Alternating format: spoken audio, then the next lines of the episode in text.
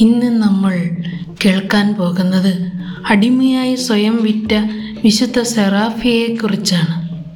ദൈവഭക്തരായ മാതാപിതാക്കളുടെ മകളായി സെറാഫിയ അന്ത്യോക്യയിൽ ജനിച്ചു. കുറച്ചു കാലം കഴിഞ്ഞപ്പോൾ അവർ ഇറ്റലിയിലേക്ക് കൊടിയേറി. വിശുദ്ധ ലിഖിതങ്ങളിലെ നിയമങ്ങൾ അനുസരിച്ച് അവൾ മക്കളെ വളർത്തിക്കൊണ്ടുവന്നു. ദൈവഭക്തിയുടെ വിത്തുകളും സെറാഫിയയുടെ ഹൃദയത്തിൽ അവർ വിതച്ചു. അവർക്കൊപ്പം ജീവിക്കുമ്പോൾ തന്നെ അവൾ സ്വയം ദൈവത്തിനായി സമർപ്പിക്കുകയുണ്ടായി. പിന്നീട് മാതാപിതാക്കന്മാരുടെ മരണത്തിനു ശേഷം അവൾ തന്റെ സമ്പത്ത് മുഴുവൻ വിറ്റ് ദരിദ്രർക്ക് ദാനം ചെയ്തു.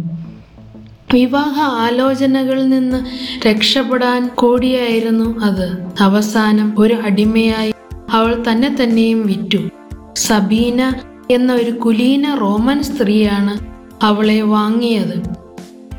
ജോലിയോടുള്ള സെറഫിയയുടെ വിശ്വസ്തതയും അർപ്പണബോധവും വിനയവും സബീനായുടെ മനം കവർന്നു. യജമാനത്തിയുടെ വിശ്വാസവും സ്നേഹവും നേടിയെടുത്തുവെന്ന് മനസ്സിലാക്കിയ സെറാഫിയാകട്ടെ അവസരം വിവേകപൂർവം വിനിയോഗിച്ചു.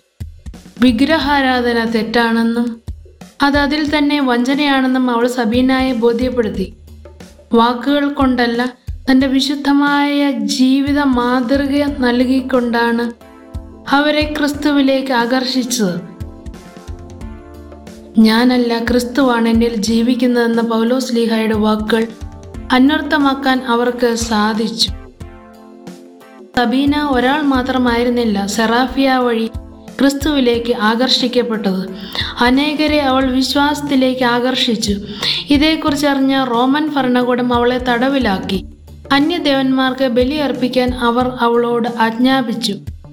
ധീരയായ കന്യകയാകട്ടെ ഈ ആജ്ഞ അനുസരിക്കാൻ അല്പം പോലും തയ്യാറായില്ല. അവൾ പറഞ്ഞു ഞാൻ ആരാധിക്കുന്ന എന്റെ ദൈവം സർവശക്തനാണ്.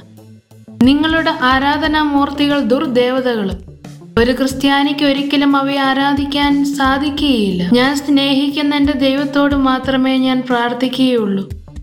അവിടുത്തേക്ക് മാത്രമേ ഞാൻ കാഴ്ച സമർപ്പിക്കുകയുള്ളൂ. ഇത് കേട്ട ന്യായാധിപൻ ചോദിച്ചു എവിടെയാണ് നിന്റെ ദേവന്റെ ക്ഷേത്രം? എങ്ങനെയാണ് നീ നിന്റെ ബലി സമർപ്പിക്കുന്നത്?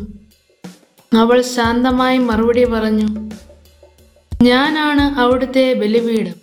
വിശുദ്ധമായ എന്റെ ജീവിതവും അവിടത്തേക്കായി ഞാൻ നേടുന്ന ആത്മാക്കളുമാണ് എന്റെ ബലിയും കാഴ്ചയും. ദുഷ്ടനായ ആ ന്യായാധിപൻ അവളുടെ പരിശുദ്ധിക്ക് കളങ്കം വരുത്താൻ ആലോചിച്ചു. പക്ഷേ ഭക്തരുടെ പരിചയമായ ദൈവം അത്ഭുതങ്ങൾ പ്രവർത്തിക്കാനുള്ള വരം അവൾക്ക് നൽകി. അങ്ങനെ അവൾ സംരക്ഷിക്കപ്പെട്ടു. അനേകർ ക്രിസ്തുവിനെ പിഞ്ചൊല്ലാനത് ഇടയാക്കി. ഇത് കണ്ട് അത്ഭുതം കൂറിയ ന്യായാധിപൻ ചോദിച്ചു നീ എവിടെ നിന്നാണ് ഈ മന്ത്രവിദ്യ പഠിച്ചത്? എനിക്കും അത് പറഞ്ഞു തരിക. അങ്ങനെയെങ്കിൽ അവളെ മോചിപ്പിക്കാമെന്ന് ഒരു മോഹന വാഗ്ദാനം കൂടി അയാൾ നൽകി. തന്റെ ദൈവത്തെ മാത്രം നോക്കി വിശുദ്ധിയാകട്ടെ ഇങ്ങനെ പറഞ്ഞു. ഞാനൊരു ക്രിസ്ത്യാനിയാണ്. മന്ത്രവിദ്യയെക്കുറിച്ച് എനിക്കൊന്നും അറിഞ്ഞുകൂടാ? തന്റെ സഹായം ചോദിക്കുന്നവർക്കായി അത്ഭുതങ്ങൾ പ്രവർത്തിക്കുന്ന എന്റെ ദൈവമാണ് ഇതെല്ലാം ചെയ്യുന്നത്. ഈ മറുപടി കേട്ട് ന്യായാധിപൻ രോഷാകുലനായി. ഞങ്ങളുടെ ദേവന്മാർക്ക് ബലിയർപ്പിക്കുക അല്ലെങ്കിൽ നീ വധിക്കപ്പെടും. എന്ത് വേണമെങ്കിലും ചെയ്തു കൊള്ളുക ഇതായിരുന്നു സെറാഫിയയുടെ മറുപടി. അവളെ ഇരുമ്പ് ദണ്ടുകൾ കൊണ്ട് പ്രഹരിക്കാൻ ന്യായാധിപൻ കൽപ്പിച്ചു. എന്നാൽ അവളെ പീഡിപ്പിക്കുന്നത് നോക്കിയിരുന്ന അയാളുടെ കണ്ണിൽ ഇരുമ്പ് കഷ്ണം പതിച്ച് കാഴ്ച നഷ്ടപ്പെടുകയാണ് ചെയ്തത്. കോപം കണ്ട് ജ്വലിച്ച അയാൾ അവളെ തടകളിലിടാൻ കൽപ്പിച്ചു. പിന്നീട് എ ഡി നൂറ്റി പത്തൊമ്പത് ജൂലൈ ഇരുപത്തി ഒമ്പതിന് അവളുടെ ശിരസ് ഛേദിക്കപ്പെട്ടു.